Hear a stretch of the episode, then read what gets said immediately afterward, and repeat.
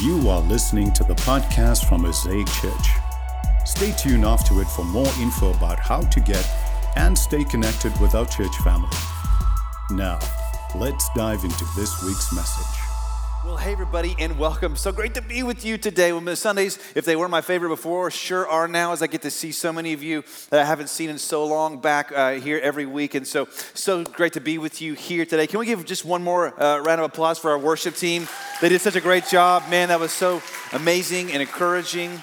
Uh, I just appreciate them so, so much. I know you do too. But again, welcome if you're online joining us today, or of course here in the room. Today is such a special day. You really could not have picked a better Sunday, especially this is your first time to be here with us at Mosaic. And as to why that is, I'll come back to that in just a moment. But I want to talk about just real quick where we're going next week and give you a quick sneak peek. Next week, we will be beginning a brand new series for a number of weeks. I'm excited to look at, and that is the incredible book an incredible story of someone by the name of Esther. Yeah, uh, it's going to be called simply Such a Time as This. Yeah, it looks, if it looks intriguing, it's because it is. And I think you're going to love it, and I hope you will make plans to come back and join us for that.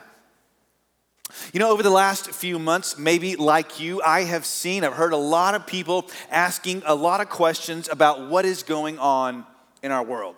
I've seen a lot of people asking a lot of questions about what is happening in our nation. Maybe you've asked a lot of questions too. Uh, and here's what I've discovered in the middle of all the questions. What I've discovered is this that some questions are more helpful than others. Some questions are more helpful than others, and especially for those of you who are school teachers or coaches or parents, you know this is true. You know that some questions are more helpful than others because you've had that one child at home or on the field or in the classroom who asks like a million questions. What about this? What about that? Mom, dad, when will we be there? How long is this gonna take? You know, mommy, why are you hiding in the bathroom again? Daddy, why are you asleep again? Uh, mommy, why can't I say the same words that daddy says? Just kidding, not really. Uh, and so forth and so on. You know that's true. Some questions are just more helpful than others. And that is true, I think, in a lot of areas in, in life, and especially when it comes to difficulty, especially when it comes to things that we, we can't always explain. Some questions are more helpful than others. And maybe even most of all, when it comes to our moment right now in our world, I think that it's just true that some questions are more helpful than others. For example, and I've been asked this by people from all kinds of different places. I've seen this asked by well meaning people and certainly Christians over and over again. Morgan, why is all this happening? Why is COVID 19 happening? Why is there so much strife, so much uh, social unrest happening? And you may or may not have asked that. If you have, it's okay, of course. But I've also heard things like this Does all this mean we are living in the end times? Christians ask this question Is the return of Christ imminent? To which I would say and answer quickly a couple of things. Number one, to the question, Are we living in the end times? The answer is yes, because if those in the New Testament considered themselves to be living in the end times, then we certainly are today. And of course, you should know that that term, the end times, it really just means any time after the resurrection of Christ in which we're living right now. So that's us for sure. But to the second question, is the return of Christ imminent? Is all this a sign? Like Morgan, this stuff is all this stuff is happening in America. This is happening in America. That's happening in America. Look what's happening to America. You know, Christ must be returning. Is he returning? To which I would say, well, I don't know, only God knows, but it does seem just a bit, a bit, a bit self centered to say that because America is suffering, it must be the literal end of the world. I mean, much of the world has always suffered and was suffering more before the pandemic than many of us are suffering right now. Now, I love our nation, but maybe, maybe, just maybe, we are not at the exact center of all that God is doing throughout history. But I can understand why you might ask the question based on the church that you grew up in or the TV channels that your parents watched while you were growing up and how concerned you may or may not have been with being left behind. I can understand why you would ask that question. But what if, what if, here's what I'm going to talk about today. What if, what if when it came to something that caused global suffering, especially when it comes to something that causes difficulty and pain for a lot of people. What if we saw those things for what they have always been? One more sign of the brokenness of a world that is groaning and longing for redemption and for the return of Christ, who by his promise and by the proof of his resurrection from the dead will do that in his own time. And not only that, what if, what if we asked, a question that Christians in the first century asked when they were facing, when they were confronted with a global disaster in their day, something that brought people to poverty and ruin in that time. What if we asked, and here's the word again, a more helpful question when faced with how we respond to moments of global insecurity? In the first century AD, after the, after the crucifixion and resurrection of Jesus Christ, uh, the, the movement, the activity against Christians was relentless. Those, those first Christ followers began to preach that because Jesus of Nazareth had been resurrected, that all people should repent of their sins and trust Christ as their Savior, follow Him as Lord, and worship Him as God. And of course, all of that to the Jews was blasphemy. And all of that to the Romans was treason. But despite having the temple on one side and the emperor on the other, the first Christ followers forged ahead. Miracles were happening. Book of Acts, you can read it. Things were moving. The church was growing, influencing the city of Jerusalem, the city where it all started, until something happened which then influenced and changed the course of church history. And we find out about that in the book of Acts, chapter 6 and 7. In Acts 6 and 7, we're told of the murder of the first Christian martyr, someone named Stephen. And if you know Stephen's story, you know that, yeah, Stephen could cook. Yeah, Stephen could show some hospitality. But on top of all of that, Stephen was an incredible preacher. And one day, while on trial in front of Jewish leaders, Stephen preached the message of his life that would actually cost him his life. He preached that Jesus, again, was the Messiah, was the one God had sent as the Savior of the world, and that the Jews had actually played a part in putting Jesus to death. And at this, at this, the court exploded. You can read about it. And Stephen was then stoned to death. Now, stoning was a particularly violent, barbaric way of executing people via capital punishment. As a victim, it didn't always die away. Many times they would be left unconscious and to bleed out as the animals began to circle and wait for the end. But after Stephen was martyred, of course, it didn't end there. Actually, it got worse. Instead of ending the anger against the Christian community, this murder only signaled it was now open season on the Christian community. And a great persecution broke out against the Christian community in Jerusalem. And that incredible first church, that amazing first church, courageous people of thousands and thousands was now scattered and went largely underground. So, what happened to them next? What happened to many of those thousands and thousands of first Christ followers who were forced to flee, who were forced to, think about it, abandon their homes forever, leaving them empty, who, who fled with nothing but the clothes on their backs and the clothes on their children's backs? Where did they go? How did they survive? Well, after a brief tour in the book of Acts to meet the person of Paul, in Acts 11, we're told what happened to those scattered Christ followers next.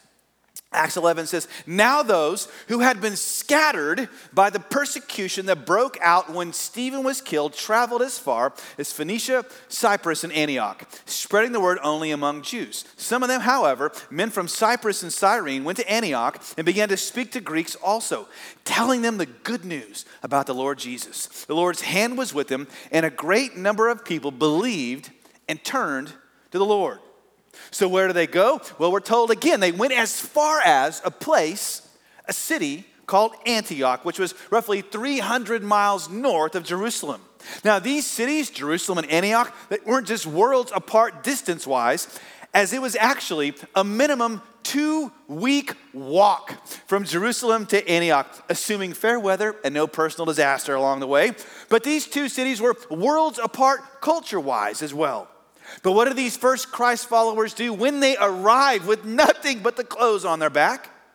They began to preach the resurrection of Jesus and began to plant a new church in a new city. Look at this, verse 22. And the news of this, of that new church plant, reached the church in Jerusalem, and they sent Barnabas to Antioch. When he arrived and saw what the grace of God had done, he was glad and encouraged them all to remain true to the Lord with all their hearts. He, as Barnabas, was a good man, full of the Holy Spirit and faith, and a great number of people were brought to the Lord. Then Barnabas went to Tarsus to look for Saul, also known as Paul, and when he found him, he brought him to Antioch. Again, Christians, Barnabas, Saul, they're all in Antioch. So for a whole year, Barnabas and Saul met with the church and taught great numbers of people. Look at this. And the disciples were called Christians where? First, where? Antioch. And here's where it not only gets interesting for us, here's where I think it gets personal for us. Here is where what those first Christians went through intersects with perhaps what we are going through. Because while all of this was going on in Antioch, something else was going on in the world. Look at verse 27. During this time, some prophets came down from Jerusalem to Antioch. One of them, named Agabus, stood up and through the Spirit predicted that a severe famine would spread over the entire Roman world. This happened during the reign of Claudius, the emperor. And of course, history tells us that this, in fact, did happen. The Roman Empire experienced a famine that spread across a large portion of its territory between 44 and 48 AD. So, now, with that in mind, let's pause and ask two things. Two things. First of all, we should ask what must this have been like for them? Because in a day where most people struggled to survive, it was hand to mouth when finding food took up an enormous part of daily existence, in contrast to today, when many of us get nervous, like if HEB runs out of onions and hand cleaner for like a day. In that time, famine meant two things it meant lots of starvation, lots of death. But second, what do these Christians do when, for that day, effectively a global catastrophe was taking place? What did this Christian community do when something unexpected and devastating began to move across their land? Did they ask, Is this the return of Christ? Did they ask, Whose fault is this?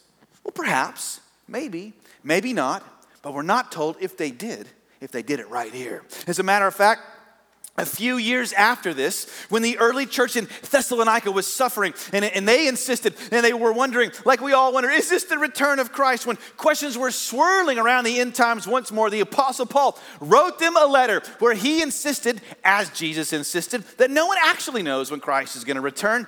And then Paul said this at the end of the letter to all those who were either discouraged by the state of the world or who had dropped out because of the state of the world, convinced that Christ was going to return. He said in verse 14, 1 Thessalonians 5, We urge you, brothers and sisters, warn those who are idle, who are disruptive, but encourage the disheartened and help the weak. Encourage the disheartened and help the weak. Encourage the disheartened and help the weak. And I can't help but wonder if Paul wrote those words drawing on something he had actually seen another Christian community do. Because what had he seen? He had seen what one community of Christians did in Antioch, and in particular, what one multi ethnic church did as they were walking through a difficult moment in their day. Because, after all, again, the disciples were called Christians first. Where? At Antioch. Why? Two reasons. Number one is because, again, they were a multi ethnic community in a day when they were told, Jews, don't mix with Gentiles because Gentiles have oppressed Jews. And Gentiles were told, we don't mix with Jews because they're to be avoided and mistrusted. Their culture's funny, their beliefs are funny. So the disciples were first called Christians at Antioch because they showed the world the first time what it really meant to obey Christ's command to love one another as he had loved them. Oh, but that wasn't the only reason why. The reason was that the very first people who were called Christians were called Christians because they did this, which you're about to see when they were faced with their own moment of global insecurity. They asked a more helpful question, and that question was this What can we do to help? What can we do to help? What can we do to help in the struggling and help minister to those who are suffering. And do you know what they did? In the middle of an empire wide famine, they did this. Look at verse 29. The disciples in Antioch, as each one was able, prayed about it. No, that's not what it says. Had a committee meeting for like two weeks. No, that's not what it says. They what? Decided, thank you, decided to provide help for the brothers and sisters living in Judea. This they did, sending their gift to the elders by Barnabas and Saul. They gave. They received an offering. They gave financially. And you've got to catch this. You got to catch this. These people in Antioch, this multi ethnic church in a Roman city, they gave to people who were nothing like them culturally. As, as far as they were concerned, these people were a literal world apart. And, and do you know what, what the literal world apart from us might be? Well, actually, I looked this up. You're welcome. Where the opposite, where the farthest point in the world is from Austin, Texas. It's Perth, Australia. Anyone know anyone in Perth, Australia? We got a few hands in the back. They were in that section in the first service too. That's the hot spot today. Congratulations. But yeah, most people don't know folks in, in Perth. You could actually travel to Perth and back multiple times in the time it took to go once, one way, from Antioch to Jerusalem. That's how far it was. See, the people in Antioch didn't know the people in Jerusalem. They had nothing in common with them culturally but they did it. Now, we read this and think, oh, this is nice. or maybe even, this is really cool. No, no, no. But the reason, hear me, this is recorded for us is because this was, to use a 2020 word, this was unprecedented. Unprecedented. This was the first time historians say that one group of people financially gave cross culturally to a group of people that they did not know and, in all likelihood, would never see or hear from. They wouldn't get a nice thank you note for doing this. They wouldn't get a nice donor video with music and lights and high produced. They just gave. No strings attached. Why? Because of this. It was because their Lord, their Savior and King Jesus had said these words to them For God so loved the world that He gave. That He gave. God gave. God gave to the world, though the world had not given to Him. God loved the world, though the world did not love Him. God gave because God loved with no strings attached. God gave his only son, Jesus of Nazareth, hear me, that whoever would believe on him would not perish, but have everlasting life. God gave his only son, Jesus, so that we would not have to, hear me, we would not have to live for this life alone. We would not have to live in fear. We would not have to let our hearts be troubled, as we sang a moment ago. No, God gave because God loved to a people who were not giving or loving him, and that, once upon a time, was also me. It was also you. Also you also you today. Because God gave, the people in Antioch gave, and because the multi ethnic people and Jesus' followers gave, they were called Christians. They were not called Christians because of their theology, let's, let's, let's just acknowledge, is a little strange. After all, it's hard to explain fully how Jesus can be fully both God and human right? It's a little hard to explain how the one true God is three persons in one. It's a little hard to explain how God can somehow come to live and dwell on the inside of you, which Christians have always believed, while still being transcendent and outside you. No, the people in Antioch weren't called Christians because of their theology. Here it tells us they were called Christians because of their generosity. So, what about us? Hmm? What about us? What about Mosaic Church and everybody who's watching today or who's walked in today right now? What if we, what if the people of God became known not just for their theology, which is super important and which I hope is good, we take seriously, but we became known more for our generosity? What might happen? What if we could become known as a place not just where people respected our beliefs, which they never will, by the way, but they respected more our actions? What if we could become the kind of place where people said, I may not want to be one, but I hope my child marries one. I may not want to be one, but I want to hire one because of how hard they work, the excellence with which they do their job every day, and then because that person loves those who aren't like him or like her. Now, listen, I think we can be that kind of people. Let me give you one way in particular that we can specifically do that today right now. Because that's actually, if you didn't know, that's what today is all about. Today is what we call at Mosaic our Live Big Sunday. And here is what that means. We ask on Live Big Sunday, normally the first Sunday in November, moving up by a week this year, but we ask on Live Big Sunday, what if one time a year we could like those folks in Antioch, collectively pool our resources and give in a way that impacted an organization in our community but outside our church in an unforgettable way? What if we gave to something outside completely the scope of our local church and we gave so generously that it maybe even changed the course of that ministry or that nonprofit? What if we raised so much money for something and somebody else that over time we did better than the federal government? You're saying that wouldn't be hard to do, Morgan, but we just created jobs for people who work in nonprofits. What if we lived big just for one day and gave it away because you know what you do when you live big, right? You just start, you start showering bills. You start giving it away. It goes everywhere. I mean, wouldn't that be amazing? Yes, thank you. Wouldn't that be fun? The answer is yes. Wouldn't that feel good? Yes. Wouldn't that put maybe some hope in your heart? God was doing something in our city. Yeah. Wouldn't you feel like you were living large? You would. And so today, I want to do just that.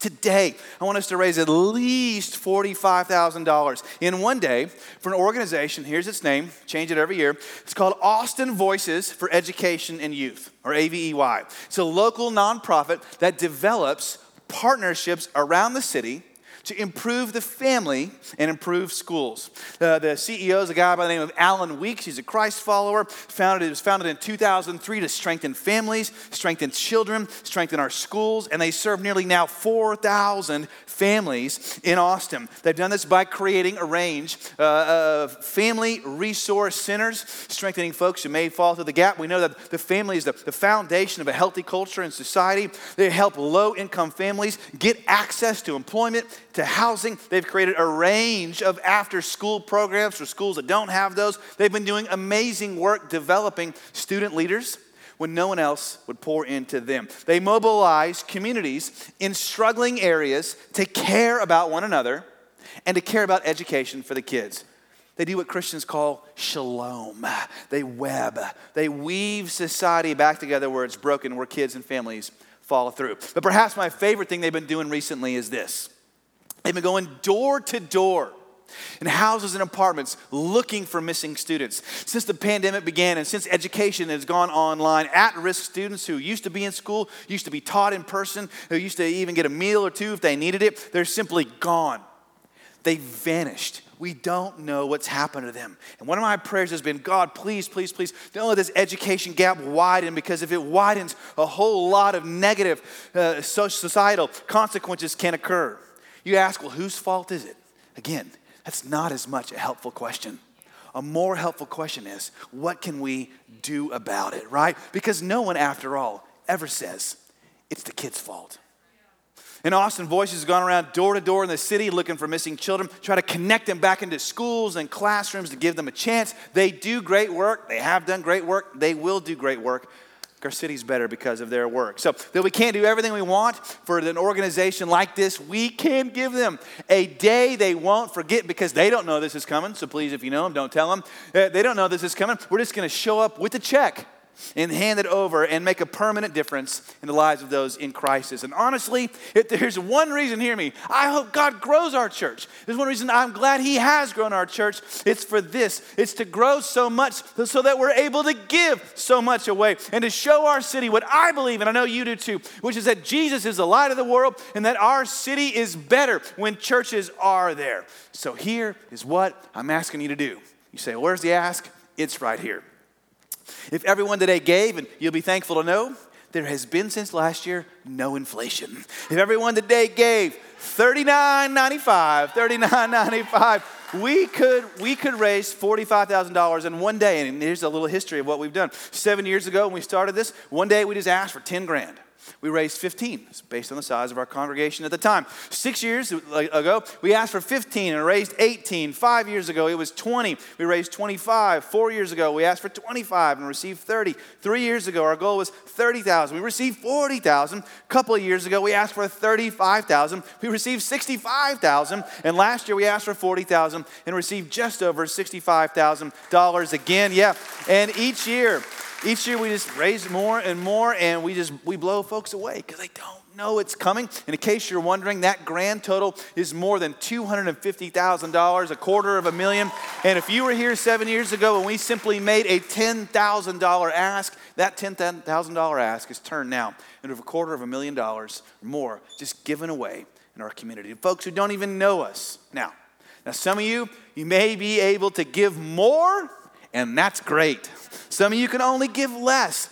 That's okay. There's no guilt. I know that, listen, if you could, that you would, right? In the past, maybe you have. In the future, I know you will. But here's what I'm asking you to do today is to participate. As in 100% participation. I'm not asking you, for those of you in the room, to go home and pray about it. I'm not asking you, what do those folks in Antioch do? They decided. They decided. I'm not asking you, for those of you who are online, to log off and think about it. I'm not asking you to do that. I don't care today if you're mad at the world, mad at the government, maybe you're mad at me today, right? I'm not asking you, I don't care. It's not about that. I'm just asking you right here, right now, to give at least $39.95 a person towards this. Now, if you're here, but for some reason your spouse isn't, go ahead and give for them. They'll thank you for it. if you're here and you're not married, your future spouse isn't here, go ahead and give for them too. One day they will thank you for it. Yeah, every year I get asked this, you know, Morgan WWDRT, you know, what would Dave Ramsey think? You know that name. As always, call Dave on my way in. He was cool with it. He said, go for it. Go ahead and live big, everybody. It's okay. Ignore your budget. Here's how you can give three ways. Number one, ask you to pick up your phone, maybe even right now, and text any amount at least $39.95, hopefully, and the words live big to this number, 84321. Any amount and live big to 84321. Number two, you can give on our website, mosaicchurchaustin.com. Click on our give option, it'll take you from there. Just make sure you select the live big option from the drop down menu. And third, you can give on our church app if you already have it.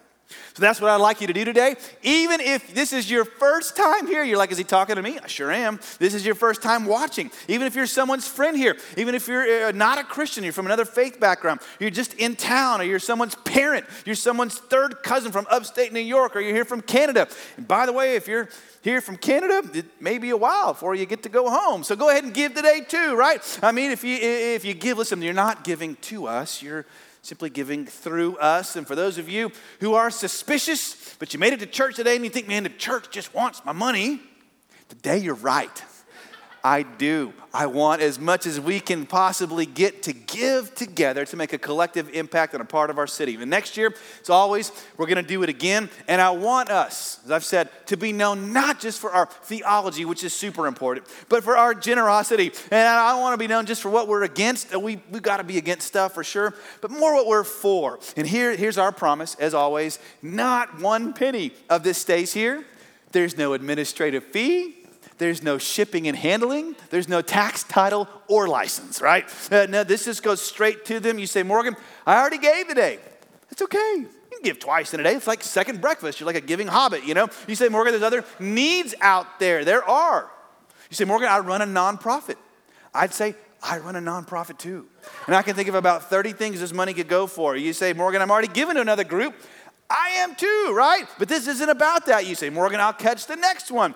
Well, first of all, there may not be a next one. Christ really might return. And second of all, this is the next one you said you would catch when you said you would catch the next one last time, right? So listen, um, no matter what we've been through this year, this is your moment. This is our moment to do something great in 2020. Again, not given to us, given through us. And, uh, and we're going to live big today because, again, when you live big, you just give it away. And when someone asks you, man, what was that church like? What did you guys do at Mosaic? You just say, I live big. I live big. We all gave something small, medium, large, and it added up to something really, really, really big. Think of the good the church of Jesus can, can do and what we can be known for a city that just want a, church in a city where we just want to give. So get out that phone. Those of you online, you can open up a brand new browser right there, right on the Apple computer. It's Apple in, right? And let's make this happen just like we always have. So we're going to end here in a little different way. No benediction, no prayer, nothing like that. We're just going to decide in our moment, all right? Can we do that? All right, so would you stand on your feet here and I'm going to I'm going to count us down and then we're going to go do it. Here we go. We're going to end real quick and then we're all going to live big on 5 on four, on three, on two. If you're online, thanks for being with us today. It's your time, your moment right now. One, you're dismissed. Go live Thanks big. for listening. For more info about how to get and stay connected to Mosaic Church, please visit us online at www.mosaicchurchaustin.com or download our app from your app store.